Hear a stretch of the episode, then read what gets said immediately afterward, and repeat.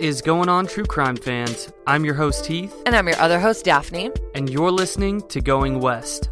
Today's case is actually something I'm reading a book on, which I'll go into a little bit more later. There's a lot of details in this case, so we're going to cover as much as we can, but this is a long case. So before we get into it, we wanted to give thanks to everyone who gave us a five star review on Apple Podcasts this week. Thank you so much to Whitney from Benton, Kentucky, Jasmine from Troy, New York, and Dee from California. And a big thanks to Danny from New Haven, Kentucky, Brianna from Stuarts Draft, Virginia, and Michelle from Robinson, Texas. Thank you so much to Rose from New Jersey, Ashton from Murfreesboro, Tennessee. Wow, that's a hard one. And thank you to Jackie from Flower Mound, Texas.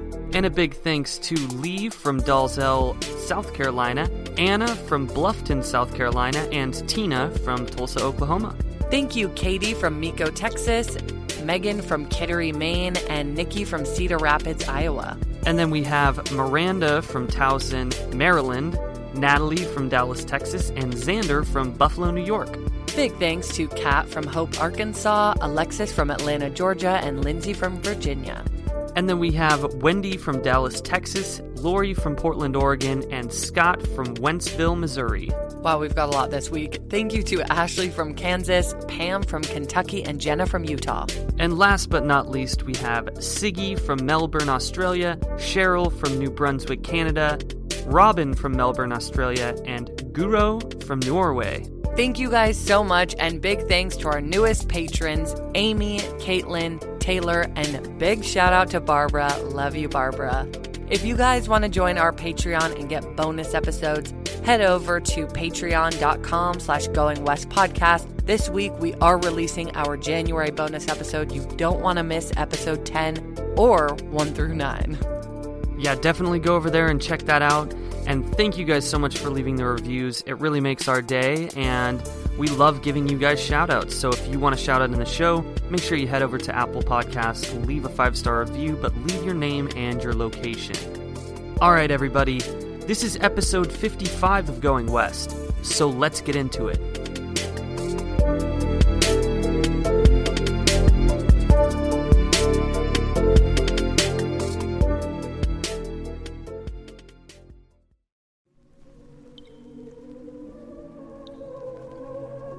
If you were alive in 1969, you remember the serial murders.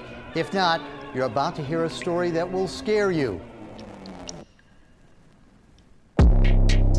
50 years ago, young women kept disappearing in broad daylight in the college towns of Ann Arbor and Ypsilanti. College students, high school students, even a middle school girl vanished. University officials, both here and at the University of Michigan, say that they really can't provide maximum protection for the girls. Most of the girls were sliced, throat was sliced. He was just kind of following me home, you know. I said, no, no, really, I'm okay. And he said, you mother ugly aren't you gonna get in the car with me?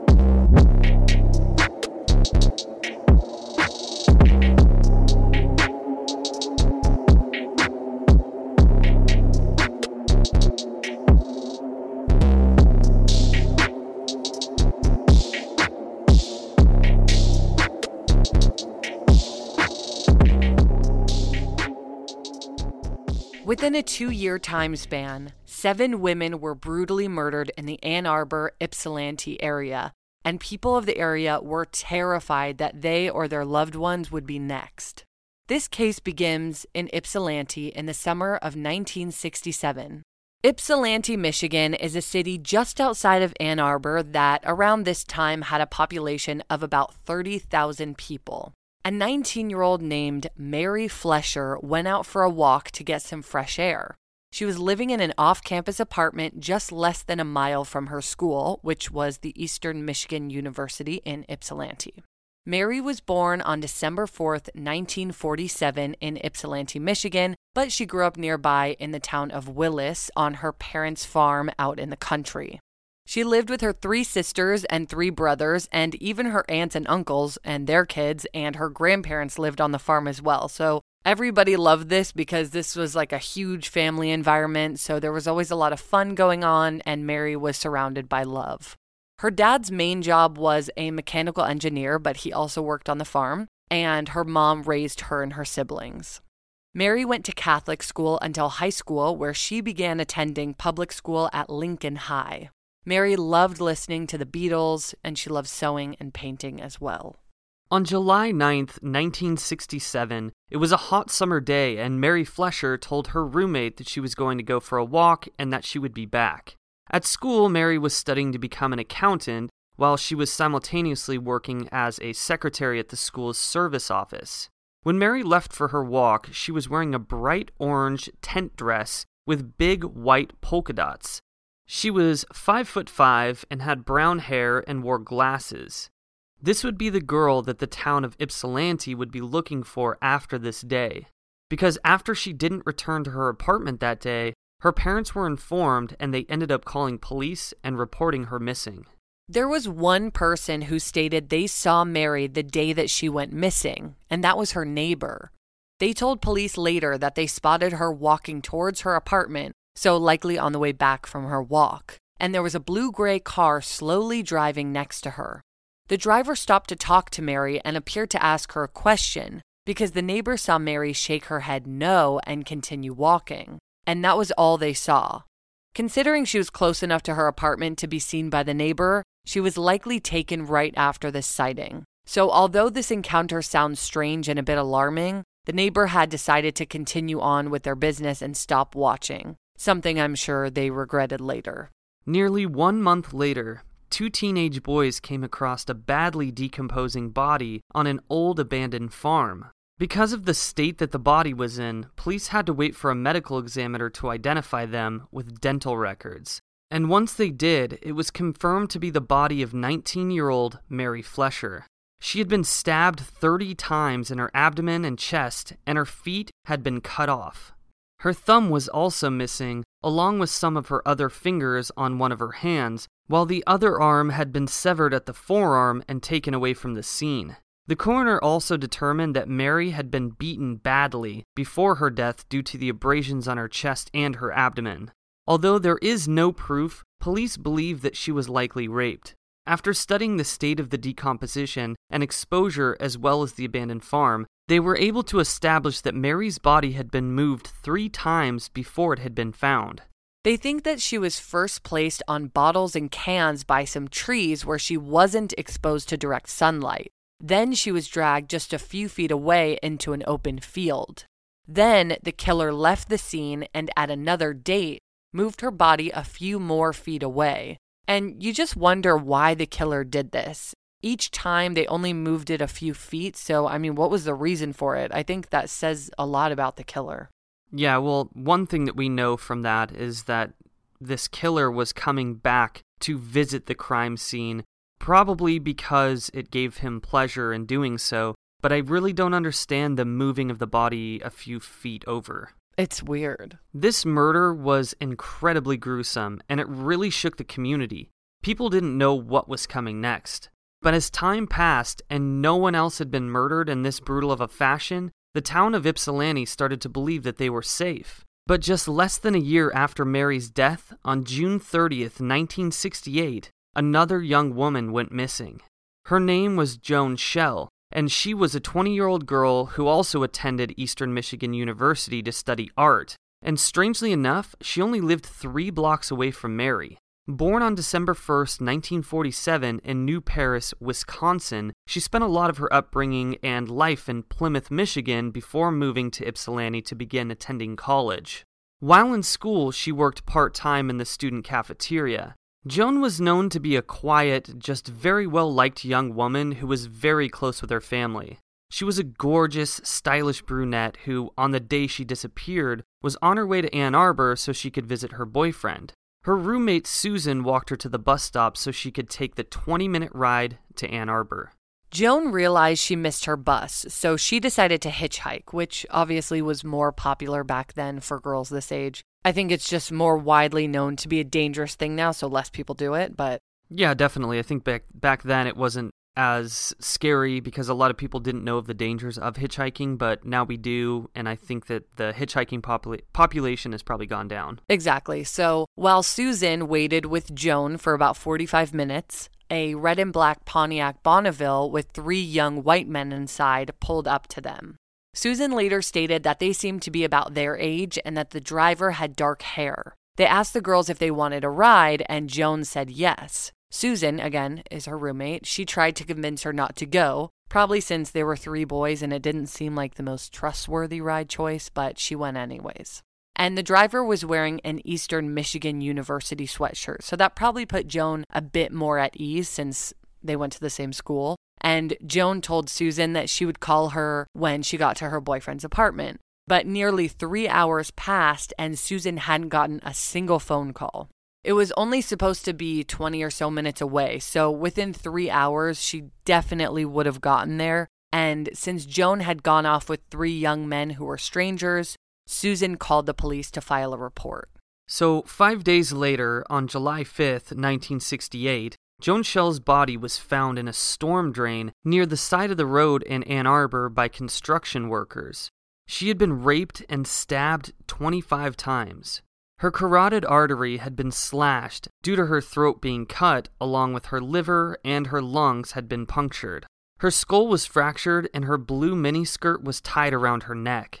It was determined that Joan's body had been lying there for less than a day, despite the fact that she had been dead for about five days. So, this could have been another situation where the killer moved her body multiple times since she had been dead for days before she got to that final spot.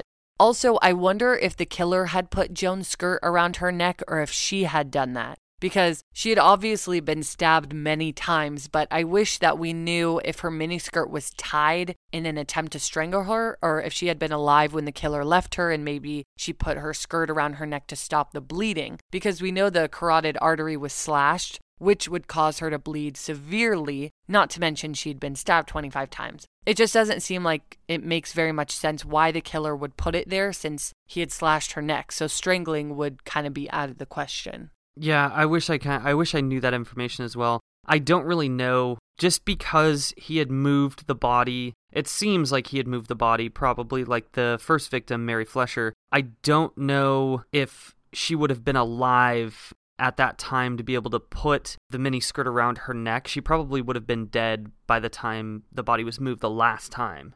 No, I don't mean like put her skirt around her neck when she got to the final resting place. I mean, like maybe he killed her and then left and she was still alive. So she was like, I have to stop the bleeding. And she pulled up her skirt kind of thing. Because it just doesn't really make sense why he would do that. Yeah, I get what you're saying. I totally get what you're saying. I don't really know. Now that police knew Joan was murdered and not just missing, they looked for every person in the state of Michigan who owned a red and black vehicle. But there were about 150 of them, and they had Susan actually help them narrow down the search since she had seen both the car and the driver. They found a few men who seemed to fit the description of the men Susan described, but remember, this is the late 60s, so they didn't have the same access as we do today as far as information and photos go. But after this, the lead went cold, and no new information surfaced for nearly two months. In the end of summer 1968, a witness came forward and told police that they saw Joan Schell on the evening that she would have disappeared and that she had been walking with a young man.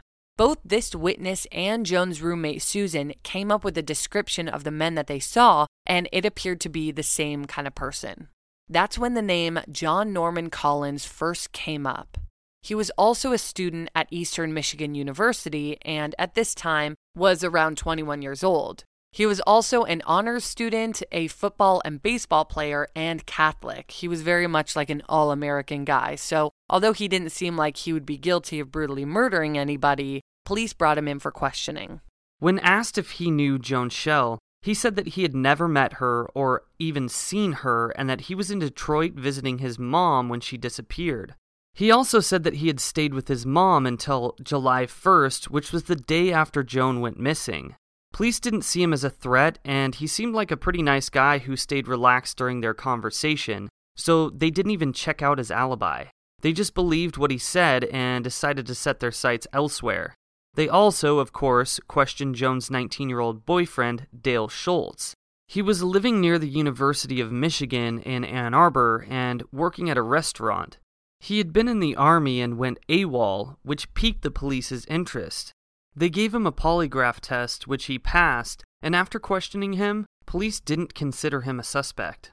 And they had actually questioned Dale before anyone else, and just two hours after they found Joan. When they told him what happened to her, they said he seemed shocked and very upset. He broke down into tears right away. And even worse for him, police released him to military personnel since he had gone AWOL and he was put in an army prison. So he finds out his girlfriend was brutally murdered, and then because of that, he goes to prison for something unrelated. Copies of the composite sketch were dispersed all around the area, and a $15,000 reward was set up to be given to anyone who could provide information regarding the killer that would lead to an arrest. Since they knew that Joan's body had been moved, they also knew that wherever the murder was committed, there would be a lot of blood. They just didn't know where to look. Again, months passed and things kind of tapered off until another body was found the following year in 1969. On March 20th, 1969, so nearly nine months after Joan was murdered, another young woman disappeared. She was 23 year old Jane Mixer, a University of Michigan law student who was incredibly intelligent and bright. She had posted on a bulletin board at her school asking if someone could give her a ride to Muskegon, which was her hometown located on the Lake Michigan shore. She was planning to go home to her family and tell them about her engagement to her boyfriend, who was in graduate school at the time, and their plans to move to New York City. Jane told her parents that she was leaving Ann Arbor at 6 p.m. and that she would be home around 9:30 p.m. But when it was 11 p.m. and Jane still hadn't come home, her dad got into his car and started driving around looking for her. The next day, her body was found in Denton Cemetery. Denton Cemetery is in Belleville, Michigan, which is just outside Ypsilanti. But since Jane was living in Ann Arbor, it was strange that she would end up in Belleville since it was 20 miles east, especially since her hometown of Muskegon was 172 miles in the opposite direction. On March 21, 1969, at around 10 a.m., a woman who lived just near the cemetery was on a walk and she saw someone laying in the grass on a grave. It startled her because she didn't know why someone would be laying in a cemetery, so she decided to get a closer look. As soon as she saw that it was a young girl who appeared to be dead, her body was covered with a raincoat, uh, she screamed and ran to her sister's house, who was also nearby, so she could call the police. The police arrived quickly on that chilly Michigan morning and immediately noticed that the young woman had been shot in the head. But after examining the scene further, they noticed a lot of very strange details. Jane had been strangled with a pair of pantyhose, which were not hers, but she was also shot in the head twice, once in the front and once in the back. Her pantyhose had been pulled down while her skirt was pulled up, yet there was no evidence of sexual assault at all. Like Daphne said, there was a raincoat laying on top of her body and her arm was covering her face, almost as if the killer was trying to maintain her modesty. There was a copy of Joseph Heller's best selling novel, Catch 22, lying next to her body. And I wonder if that was her book or if that was supposed to be some like message from the killer. Yeah, I kind of wish we knew that information. I I mean, I would reach to say that it was her book, but it very well could have been placed there as like a sign or some sort of mysterious message. Right. So the coroner determined that Jane was murdered around 3 a.m. in a different location and was then moved to the cemetery once she was deceased. When police checked Jane's dorm for any kind of evidence that could prove who she got a ride from, they opened her phone book to see a mark next to the name David Johnson, who was also a University of Michigan student. When they questioned him, he was quickly ruled out because of his airtight alibi, and he was actually acting in a play, so many people could confirm this. Her fiance Phil was mortified and shattered when he heard the news, and police questioned him as well, but didn't consider him a suspect either. And if anyone is interested in learning more about Jane specifically, her sister Barbara's daughter is Maggie Nelson, who's a poet, and she wrote a beautiful book that's one of my all time favorites. It's called Jane a Murder. It's a poetry book that kind of helps you get to know Jane a little bit more through her journal entries and through Maggie's representation of who she thinks Jane, her would be aunt, was. And Maggie wrote a follow up book called The Red Parts that's about Jane's trial, and I'm reading that right now. Uh, the Red Parts isn't a poetry book, it's more of like an autobiography, and it's great. Jane's murder was very different from the other girls, but brutal nonetheless. And since there weren't a lot of horrific murders against young college girls in the area, police believed that they were all connected. Both Mary and Joan had been stabbed while Jane was shot and strangled. And while it appeared that Mary and Joan were sexually assaulted, Jane was not. But they still believed that they were all committed by the same person since it took place in the very same area, and again, they were all young, beautiful, brunette college girls. Just four days after Jane's body was found, yet another body was discovered in the area. It was 16 year old Marilyn Skelton, who was just in high school when she disappeared while hitchhiking in Ann Arbor. So these girls already have another thing in common. They were all looking for a ride, well, except Mary, who had been on a walk, but still, she was on the road nonetheless. Marilyn was last seen outside a restaurant just two days before her body was found by a crew who was working on a house on the property, which was just about 400 yards away from where Joan's body had been found. Her body was found nude, and her head had been so badly beaten that one third of her skull was shattered. There was a shirt jammed into her throat, and a garter belt was around her neck. She had been sexually assaulted with a tree branch, and there were signs that she had been whipped with a leather strap. Her body had no identification on it, so police had no idea who she was.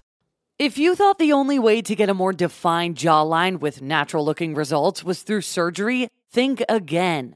Juvederm Volux XC is a non surgical injectable gel filler that improves moderate to severe loss of jawline definition and can help you achieve natural looking results with little downtime. Even better, this improved definition lasts up to one year with optimal treatment, no maintenance required. Improve jawline definition for a smooth, sculpted look with Juvederm Volux XC. For important safety information and to find a licensed specialist, visit juvederm.com. That's J U V E D E R M dot com. Not for people with severe allergic reactions, allergies to lidocaine, or the proteins used in Juvederm. Common side effects include injection site redness, swelling, pain, tenderness, firmness, lumps, bumps, bruising, discoloration, or itching. There's a risk of unintentional injection into a blood vessel, which can cause vision abnormalities, blindness, stroke, temporary scabs, or scarring. Talk to a licensed specialist to find out if it's right for you. If you're looking for plump lips that last, you need to know about Juvederm lip fillers. With Juvederm Volbella XC and Juvederm Ultra XC, your lip look, whether it's subtle or bold, can last up to one full year with optimal treatment and no additional maintenance. Find a licensed specialist and see if it's right for you at juvederm.com today. That's J U V E D E R M dot com. Add fullness to lips in adults over 21 with Juvederm Volbella XC or Juvederm Ultra XC. Do not use if you have severe allergies or a history of severe allergic reactions, or if you are allergic to lidocaine or the proteins used in Juvederm. Tell your doctor if you have a history of scarring or taking medications that decrease the body's immune response or that can prolong bleeding. Common side effects include injection site redness, swelling, pain, tenderness, firmness, lumps, bumps, bruising, discoloration, or itching. As with all fillers, there's a rare risk of unintentional injection into a blood vessel, which can cause vision abnormalities, blindness, stroke, temporary scabs, or scarring. For full important safety information, just visit juvederm.com. They started looking at missing people in the area and quickly found a flyer for a teenage girl named Marilyn Skelton. She hadn't shown up to meet her friend, and she also hadn't shown up for an appointment that she had at Eastern Michigan University, so she was reported missing by her parents. Police made the connection between the missing girl and the poster to the body they found and broke the heartbreaking news to her family. The injuries that Marilyn subdued were the worst that one of the investigators had ever seen in his 30 years of police work. So bad that during her funeral, They had to tilt her head to one side so that they could cover up the damage that she sustained. So now the police were dealing with a real issue. More bodies were turning up, and they had virtually no evidence whatsoever about who exactly was committing these horrific crimes against young women in the area. But luckily, they were taking it very seriously, and 20 investigators were assigned to work the case. Here's a list of what they knew. All the girls, except Jane Mixer, had been beaten before they died. They were all found in the same general area. They were all brunette, white, and young. They all, again except Jane Mixer, had their throats cut or had some sort of knife wound to their necks. They all had a clothing article of sorts tied around their neck, and they were all menstruating when they died, which is just an odd coincidence. Since Jane Mixer's death was the only one that seemed a bit different than the others, police began to believe that she may have been killed by someone who was trying to copy this killer. But they didn't have evidence to prove it, so they felt at least three of the four murders were done by the same person. Just about two weeks later, on April 16, 1969, the body of 13 year old Dawn Louise Basom was found on a deserted road in Ypsilanti. So now we have a victim who's 10 years younger than one of the other victims, which really broadened this whole case. The killer wasn't just targeting college girls anymore. Even though Marilyn Skelton wasn't in college, she did have a meeting on campus, so she may have been confused as a college student. Dawn was in eighth grade in middle school at the time of her death and had spent her last night walking home from her friend's house after they all hung out for a while. She walked with her other friend about halfway before they went their separate ways, and then Dawn just had about five blocks to go until she would have reached her house in Ypsilanti. This all happened around 7:30 p.m., so it wasn't too late and since it was April, it wasn't dark outside yet, but the sun was setting. When she didn't come home that night, her mom reported her missing and she was found dead the following day. Dawn had been stabbed in the chest and genitals multiple times, and her body had been slashed in many different places. But her cause of death was strangulation by an electrical cord that was found knotted around her neck.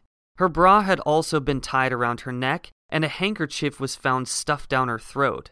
She only had a blouse on when they found her, and the rest of her was nude.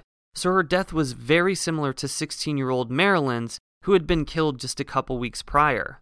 Police searched the area and found Dawn's orange sweater in an abandoned barn, and it bore blood stains. There was also a piece of an electrical cord found there, so police believed that this was the other part of the one that was around her neck and that she had been murdered in that barn. A little less than three months later, a sixth victim would be found in a field near the farmhouse that Dawn had been killed in. Three teenage boys had discovered the partially nude body of 21 year old Alice Elizabeth Kalom, who was a student at the University of Michigan. And I just wanted to state something so no one's confused. The University of Michigan is in Ann Arbor, and the Eastern Michigan University is a different college that's in Ypsilanti. So some of the victims went to one college and some went to the other, but they're just about 15 to 20 minutes away from each other, so it's all very close. Alice was a fine arts graduate student who originally was from Indiana, and on the night of Saturday, June 7th, 1969, she went to her musician friend's house to celebrate their birthday. She was last seen dancing the night away at the party until around midnight. Alice's partially nude body was found in Ann Arbor in a field of tall grass two days later at around 4 p.m. She had suffered multiple stab wounds to her body, one of which severed her spine. One of her thumbs had been shot off, which police believe occurred when she was trying to defend herself by holding up her hands, and she had been raped. Again, no evidence had been left at the scene, and the police had no leads. There were no witnesses to any of these crimes, and the only lead that they had was the description of the driver of the car that Joan Schell had gotten into, thanks to her friend Susan, along with the witness who spotted Joan walking with a young man. But other than that, police didn't have any solid leads. Women in the area, especially young women and college students, began carrying knives and pepper spray and they tried not to hitchhike. The news was everywhere, so people were being much more cautious of their surroundings. At this point, there was a $42,000 reward being offered to put this killer to rest once and for all. Meanwhile, police looked into over 1,000 sex offenders in the general area and followed up on hundreds and hundreds of tips, but each one led them to a dead end. There was even a group of Michigan businessmen who raised money in order to hire an LA psychic to travel to Michigan and develop a profile of this killer. I don't know if this guy was like really well known. Maybe he's like the best in the biz, but I would assume so if they flew him out from California. But the psychic felt that the killer was a muscular white male under the age of 25 who was born outside of the US. He stated that he rode a motorcycle and even told the police that the killer would strike one more time and that it would be soon. And the psychic from LA, his name was actually Peter Hurkos, and he had worked on finding clues for the Manson family murders as well as the Boston Strangler case. Okay, so he was the best in the biz. Basically, yeah, he had worked on some very big cases before he jumped on the Michigan murders case. And I think it's pretty cool that complete strangers who just had money decided to do this to try and save this community because these young women, I mean, as you can tell so far, were brutally murdered and it was just scaring this town. I mean, they had nothing to go off of. So the fact that these strangers were just like, we're going to bring this psychic in and see what he can do to help was really cool. Right. And I know how a lot of our listeners, I mean, not all of them, but some of our listeners probably feel about psychics and maybe maybe don't believe in that or or whatnot, but at this point in time, investigators really had no leads, so people around the area were doing literally anything that they could do to try and solve this case. I feel like a lot of people who don't believe in psychics feel like they can use psychics as a last resort to just kind of see. Actually, Heath and I last night we watched this movie from 2000 with Cate Blanchett and Keanu Reeves. It's called The Gift and basically the main character, Cate Blanchett, she's a psychic eh, or fortune teller, whatever they call her in the movie, and they use her for help in a murder case and like the the sheriff doesn't really believe in what she does but even he's like okay let's see what she can do so i mean i think it's kind of like may as well try it Right, especially if you've got really nothing to go on, you might as well try that. Too bad in that movie, Keanu Reeves is actually a bad guy. we love you keanu The last victim in this case was 18 year old Karen Sue Beineman. She was a student at Eastern Michigan University in Ypsilanti. She was last seen at a local wig shop where she had picked up a hairpiece, and one of the clerks remembered seeing her leave and getting on the back of a young man's motorcycle. And that's really eerie as well that the psychic had said the last victim would die very soon and that the killer rode a motorcycle because up to this point, there was no evidence or like any piece of information that made anyone believe that the killer rode a motorcycle at all. Yeah, there was no mention of any motorcycle by any of the witnesses or anyone else. Yeah, anyone who saw anything, like the neighbor with Mary, uh, the neighbor had seen a car pull up to Mary, and same thing with Joan, um, with the Pontiac that Susan saw. So we're always talking about cars. So the fact that the psychic brought up a motorcycle is weird. Well, and it's also kind of crazy because we have three different vehicles used during out during this string of murders. So we have the blue and gray car, the red and black car, and now we have this motorcycle coming into play. So Karen disappeared about two to three weeks after Alice was killed. And Karen's roommate was the one to report her missing when she didn't show up for their dorm curfew. Especially with all the horrifying news circling the area, her roommate immediately was worried that something had happened to her. And three days later, she was found nude about 30 miles north of Ypsilanti along the Huron River Parkway. Her cause of death was strangulation, but she had also endured multiple blunt force trauma injuries to her head and face. She had chemical burns on her body and even inside her throat after the killer had likely made her ingest some kind of toxic substance. Karen had been raped and a handkerchief stuffed down her throat like many of the other victims. Unlike in the other murders, though, there was semen found on her. There was also some small blonde hair clippings found there, but Karen was brunette, so this stood out to investigators. And the really unfortunate thing about this is that there was semen found at the scene, but back then there was no DNA testing. They didn't have the ability to test that semen and because if they could have i'm sure they would have been able to catch him um, because remember this is the late 60s so there may have been semen found at the other scenes but maybe it was harder to identify but that's kind of the unfortunate thing but also the great thing about us having this dna technology today after this murder the police conducted a news blackout the reason that they did this was because they wanted to try and trick the killer. And this was actually really smart on their part because they knew that he was the kind of killer who liked to return to the scene and move the body. So they decided to take Karen's body away from the scene and replace it with a mannequin. Then they planned to stake out the area and try and catch the killer, who they were now calling the Ypsilanti Ripper and the Coed Killer. Not to be mistaken with Ed Kemper, the co ed killer. Yeah, so basically, this guy was the original co ed killer.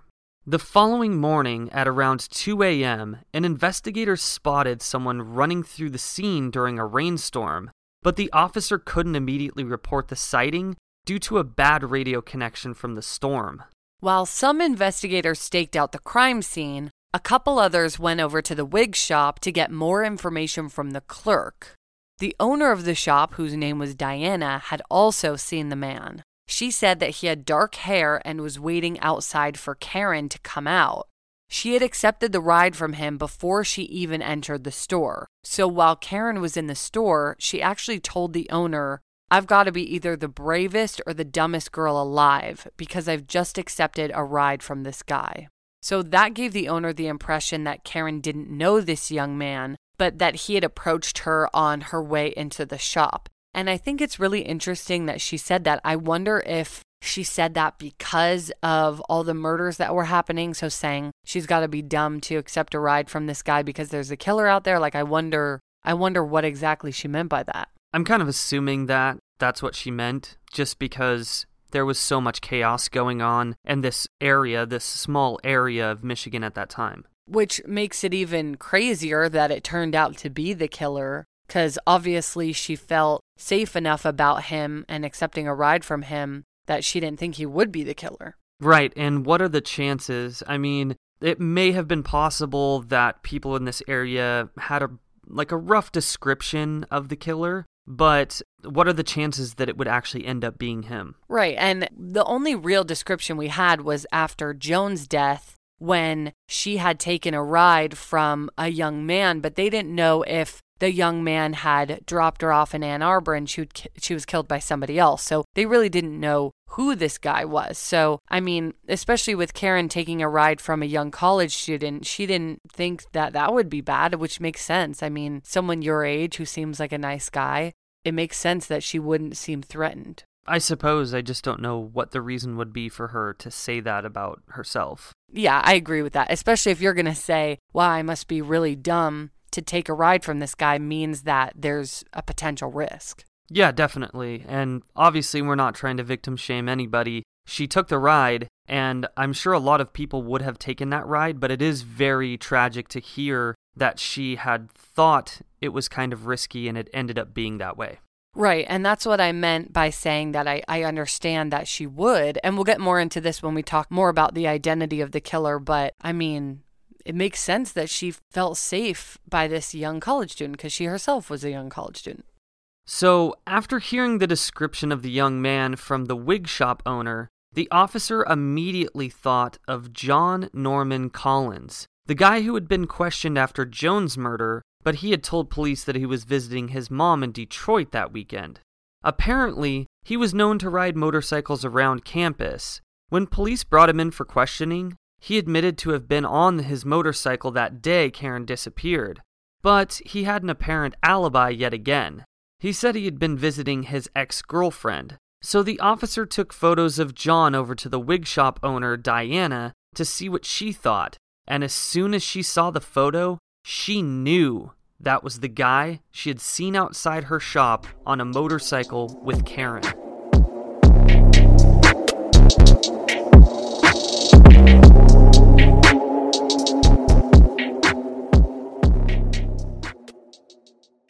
Looking to save on delivery? DashPass is your door to $0 delivery fees and more on DoorDash.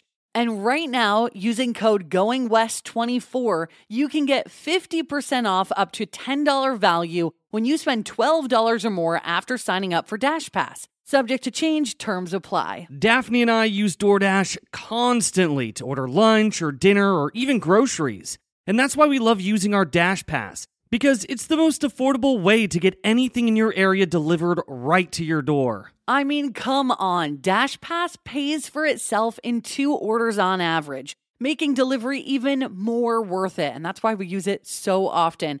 And it also gives you special access to exclusive promotions and member only menu items, all for just $9.99 a month. Get more from delivery for less. Sign up for DashPass today, only on DoorDash. Use code GOINGWEST24 to get 50% off up to a $10 value when you spend $12 or more after signing up for DashPass. Subject to change, terms apply.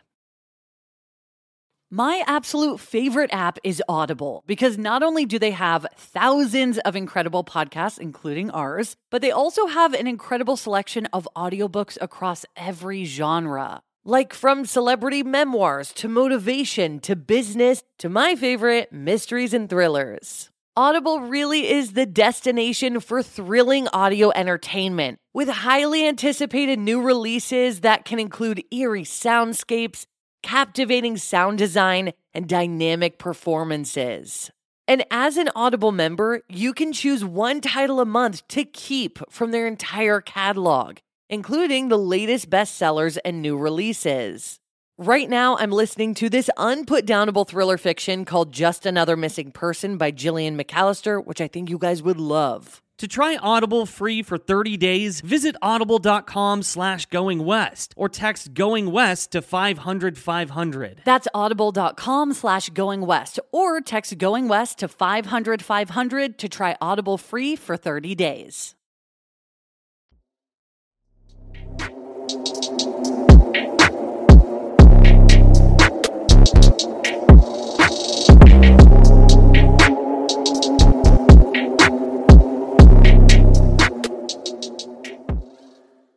So at this point, they only had circumstantial evidence on him, but they also used this opportunity to watch him and see if they could catch him slipping. They also started questioning people who knew John, and they got back some interesting stories. Some people told the officers that John was very aggressive towards women and had even raped a schoolmate who rejected him. His former frat brother stated that he was a thief, and even his coworkers said he talked about the murders.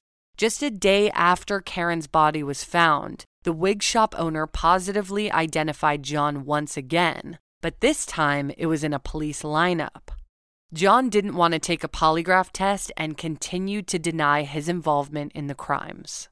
John's roommate, whose name was Emmett, went to police later that day and told them that he had seen John leaving their apartment carrying a box covered with a blanket. He said that the box contained a woman's purple shoe, rolled up denim, and a purse. And when John came back later, he didn't have a box with him. It's important to note here that John Norman Collins was the nephew of Police Sergeant David Lake. But Sergeant Lake wasn't trying to cover up anything for John. He didn't know if his nephew was involved, but John had told police that the only reason he knew about the murders was because his uncle told him details, which the sergeant outright denied. Two days later, Sergeant Lake had returned home from vacation with his wife. While they were gone, they asked John to house sit for them. But when they got back, they noticed that washing powder, black spray paint, and ammonia had been taken from their home. Along with the missing items, they noticed multiple paint marks on their basement floor. That's when Sergeant Lake found out that his colleagues were investigating his nephew. Also, I forgot to mention earlier that when Alice died, she was missing a shoe and she was wearing purple shoes. So that's really important when Emmett is describing that there was a purple shoe in that box. I don't know if it matched. I never ended up finding that out, but that's just really interesting because not many people wear purple shoes. So, after Sergeant Lake found out that his colleagues were looking at his nephew, he started to become a little bit suspicious about the paint stains and the missing cleaning products. He had his colleagues come by and test some suspicious looking stains in his basement, and they turned out to be blood. And I just want to kind of commend the sergeant for doing this because, you know, his nephew is watching his house. He notices something weird, and he also knows that his nephew is now a potential suspect in a multi murder case. So I feel like for him to say, hey, he watched my house and now suddenly there's these weird stains on the floor and there's some cleaning products missing. I'm getting a little suspicious. And for him to have the police come check it out is really cool instead of just turning a blind eye and saying, oh, this is my family member. I can't, you know, turn him in like this kind of thing. Yeah, and we see that happen in a lot of different cases where there's the son of a wealthy man or the son of a police chief or something something similar like that. And a lot of times I think that there is evidence covered up, but in this case the sergeant did what was right especially because this was such a big deal. I mean, now there is a confirmation that there is blood found in the basement that wasn't there before the sergeant and his family went on vacation, and the only person who was supposed to be in the house was John Norman Collins. So I think that, I mean, this really cracked it open. And if it wasn't for the sergeant telling them about this suspicion, then maybe it wouldn't have gone anywhere. So going back to the basement, Police also noticed some small blonde hair clippings, which turned out to be from the haircut that Sergeant Lake's wife gave their children before they left for vacation. The hair samples appeared to be the very same that were found at the scene of Karen's murder. When they tested the small blood stains on the basement floor, it was determined that they were type A, which was the same blood type as Karen. And again, this was 1969, so they couldn't actually test it against her real blood, confirming that it was the same, but this is as close as a match as they could get in this day and age. Right. There's only so many different blood types, so being able to at least identify that it was the same was a step closer. And with the hair clipping thing, like we had stated, she was a brunette, and these little pieces of hair, you know, when you cut your hair, you got these little pieces of hair, like these little cuts. Right. Those were found on her body, and they were found in the basement. That's just like, what are the odds? They're slim to none. Yeah, exactly. Police again had questioned John and told him what they had found in his uncle's basement, and he immediately broke down into tears. Then he calmed down and told police that he knew nothing about Karen's death, but police had enough evidence to arrest him. So on July 29, 1969, just six days after Karen's body was found, and over two years after Mary, his first victim, had been murdered, John Norman Collins was arrested. But just for the murder of Karen Sue Beineman, since that was the only evidence that they had at the time. After the news of his arrest hit the streets, multiple young women called into police and stated that John had been aggressive with them after he offered them a ride and they rejected him. Right. And I mean, luckily, those women didn't get in the car with him, but that kind of gives you a glimpse of his anger. And I don't know why multiple women would lie about this because so many people before this, also when the police interviewed his friends and classmates and stuff, also said that he was aggressive towards women. So this really aligns in the story. So it's kind of strange that he would play this whole nice guy, hey, can I give you a ride? And then when he was turned down, he just immediately flipped and got super angry and aggressive. John Norman Collins was born on June 17, 1947, in Center Line, Michigan, to his mother Loretta, since his dad was completely out of the picture. Loretta married a man shortly after, and John took his last name, but the marriage didn't last long at all since he was very abusive and an alcoholic. So Loretta divorced him by the time John was just four years old. John was always known to be very shy and polite as a kid, and he loved playing sports. He was raised in a Catholic household and he was an honor student, along with being tri captain of the football team, president of the Seed Club, which is an organization devoted to building a better community, and he was a star pitcher on the baseball team. So, this is a very promising young man who could have achieved greatness, but he had his demons.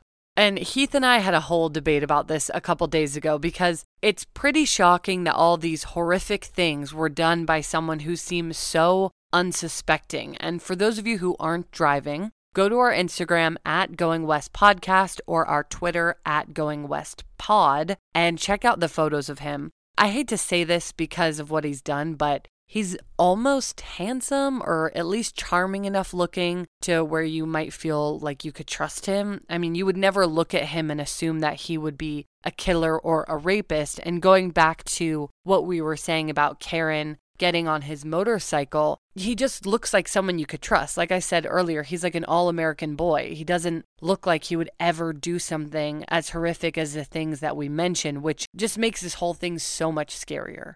And I know that this is somewhat speculation, but I feel like killers who, when they're younger, maybe aren't attractive or aren't popular or are kind of loners, those are the ones that feel like they're getting back at the world for being so mean to them, um, so to speak. But I feel like in John Norman Collins' case, he was a good looking guy. You know, he was a, an athlete, um, he was an honor student. So, in my opinion, this is kind of open and shut narcissism because I feel like when you're a good looking kid and you have everything going for you and you start committing murders, I think in my mind, to me, it tells me that you're trying to prove that you are God or better than the police or smarter than the community.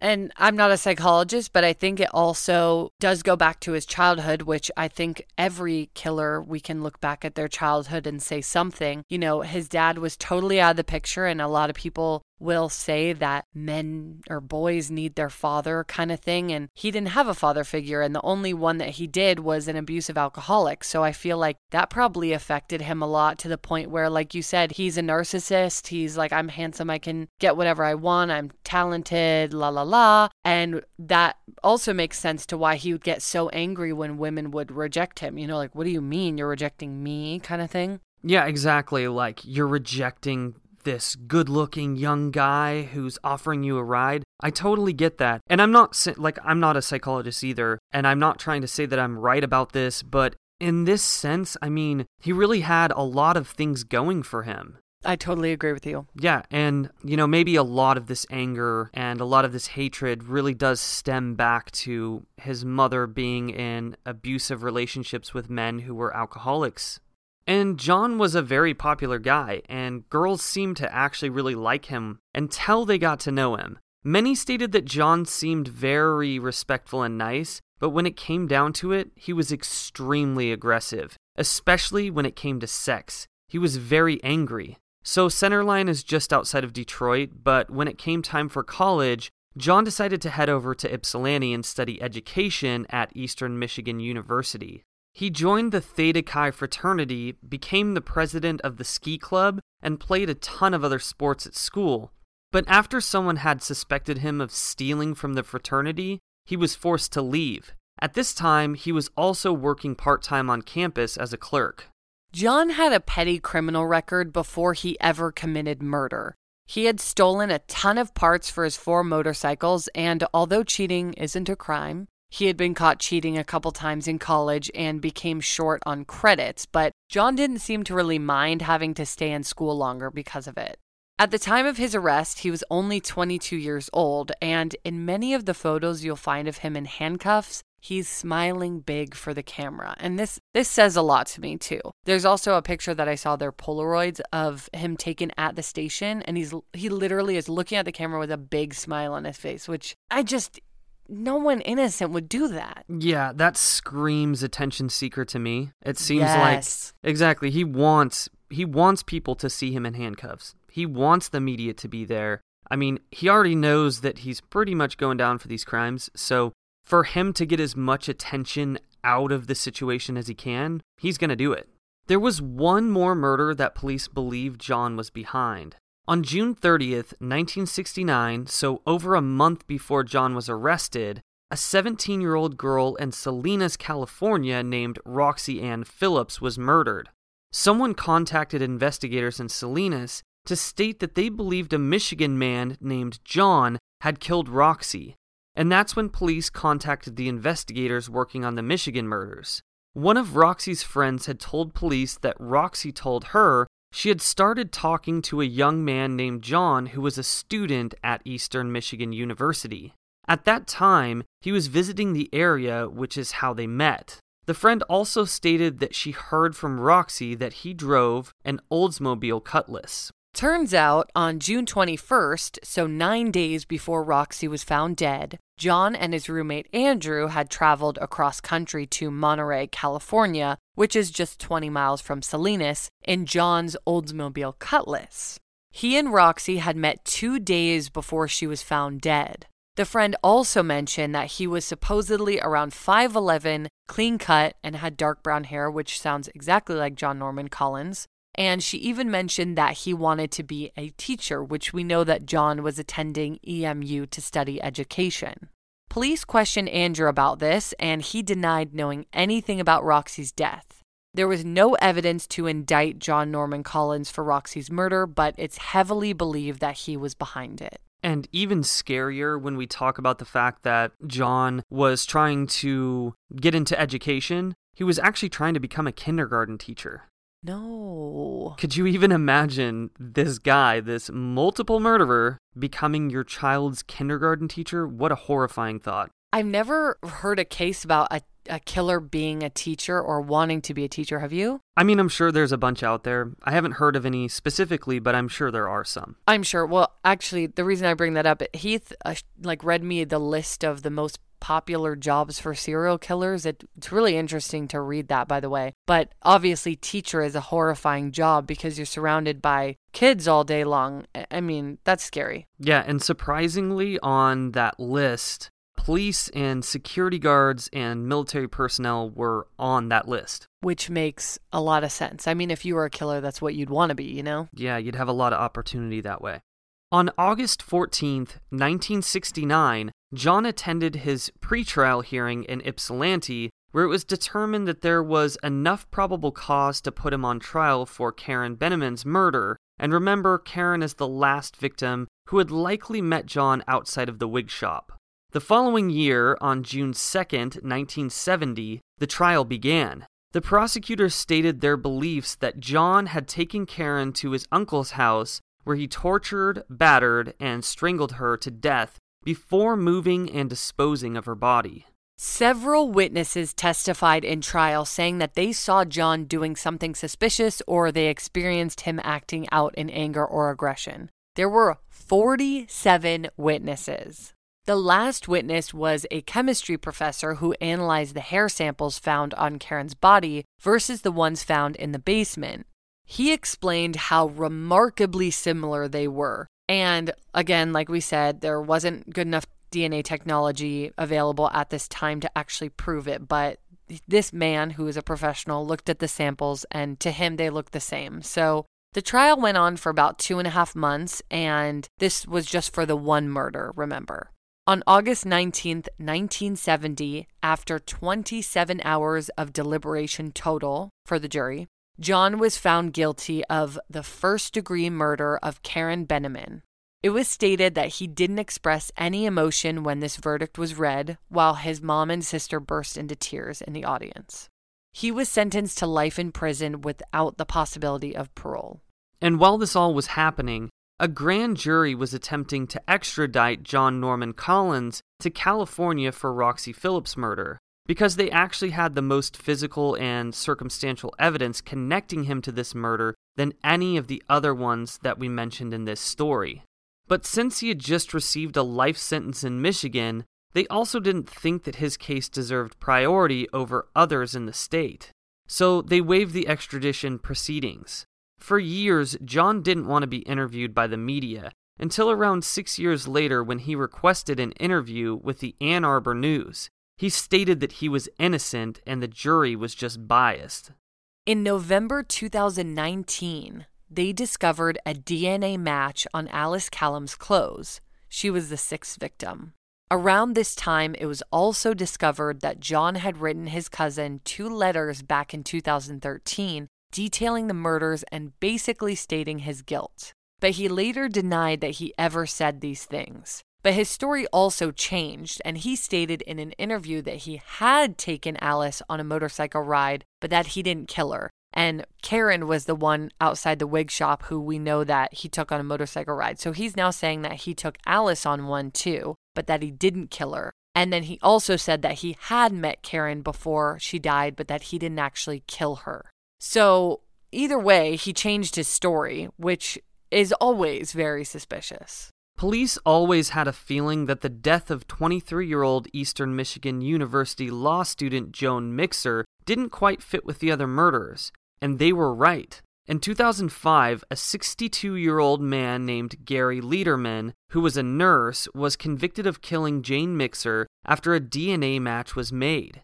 When Jane's crime scene was being examined, there were two conflicting samples. So, Gary's DNA had been matched after he had entered the system after getting arrested for forging a prescription for opiates, since he was addicted to pills.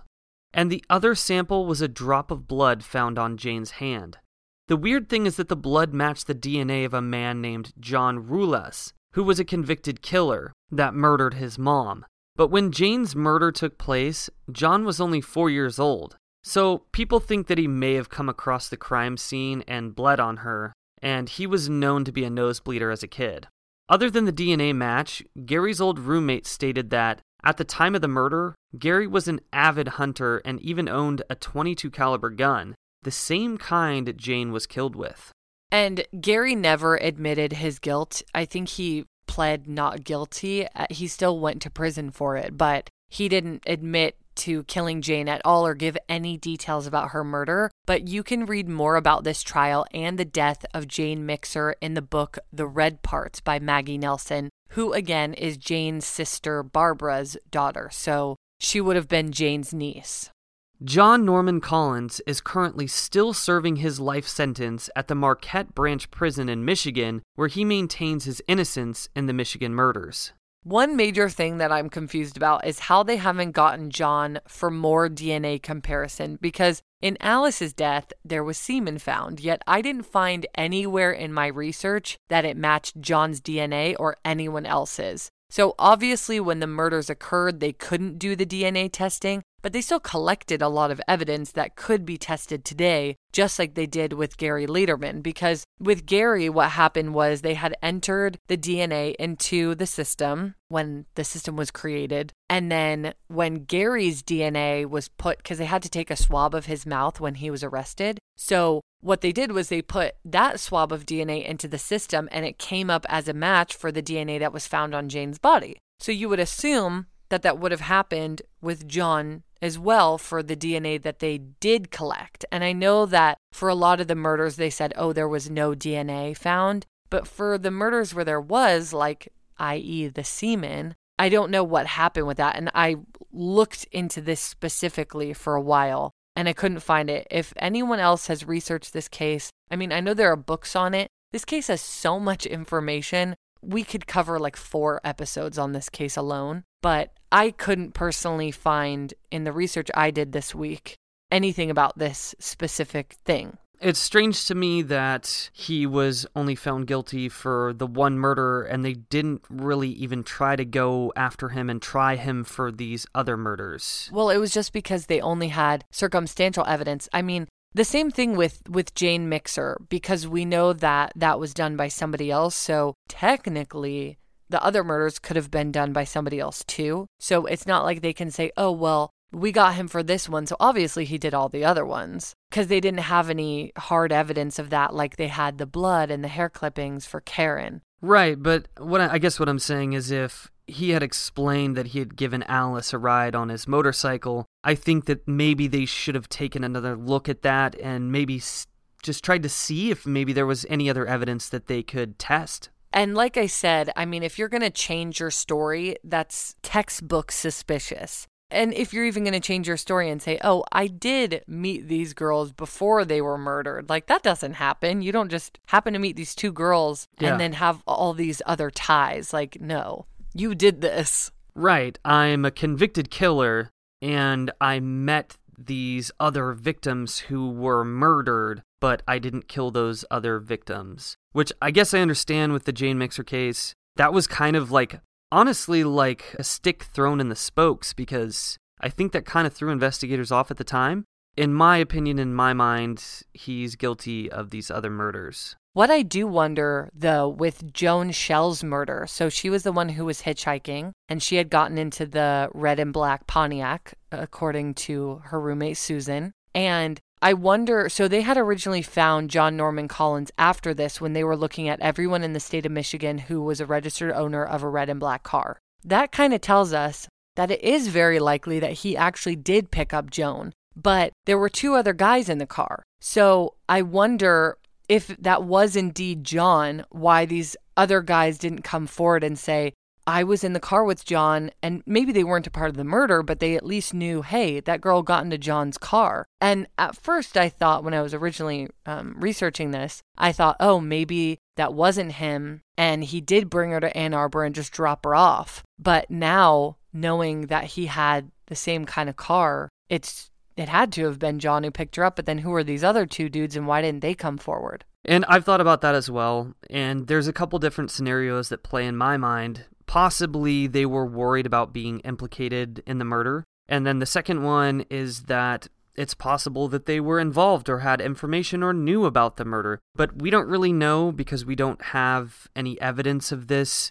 We don't have any statements by these two boy- other boys that were in the car. So I guess we'll probably never know. Well, that's a good point, actually, because if they were involved or eh, were accomplices in some way, then they would have gotten in trouble. So, you know, we hear about this all the time people knowing about crimes or having seen it, but don't want to talk about it or say anything because they don't want to get in trouble themselves. But it's like, this is what police make deals with people for. Like, give us the information and you'll get off. And if they would have done that, assuming that this was John in the car and that his two friends knew about it, then so many women wouldn't have died. Right, and I have to think in my mind that the two guys that were in the car knew John to a certain extent. So it's not like they were dropped dropped off before Joan was dropped off and then they just never heard about these string of murders happening or hear about John's trial. They had to have known. Why didn't they come forward?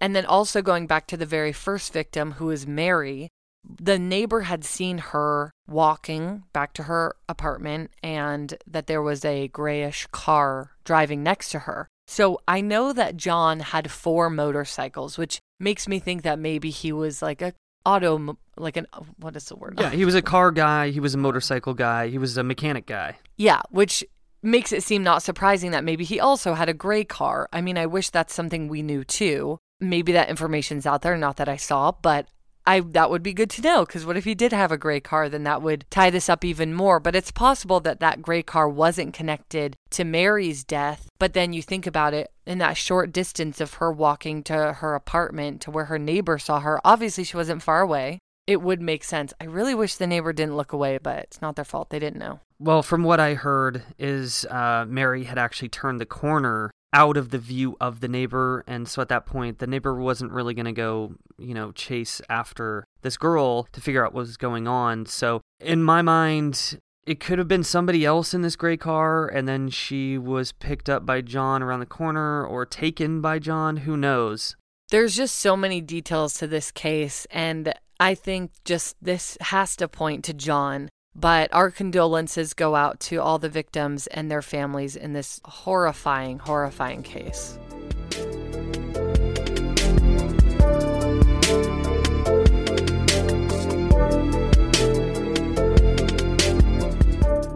Thank you so much, everybody, for listening to the longest episode yet of Going West. Yes, thank you so much, everyone, for sticking around for this whole episode. And next week, we'll have an all new case for you guys to dive into. If you guys want to try out Remrise or Death Wish coffee, you can go and do that. Check the links below in the description. Head over to deathwishcoffee.com, use promo code Going West for 10% off, or head over to tinyurl.com slash Remrise Going West to get your free free trial. Yes, go over and get Remrise and go get yourself some strong, strong coffee. And also, if you guys want to join our Patreon, we're going to be putting out another bonus episode this week. It'll be episode 10 of Real Crime, so go check that out. Go to patreon.com slash going west podcast and get yourself some bonus episodes. And follow us on Instagram and Twitter. Instagram is at Going West Podcast and Twitter is at Going West Pod. So, for everybody out there in the world, don't be a stranger.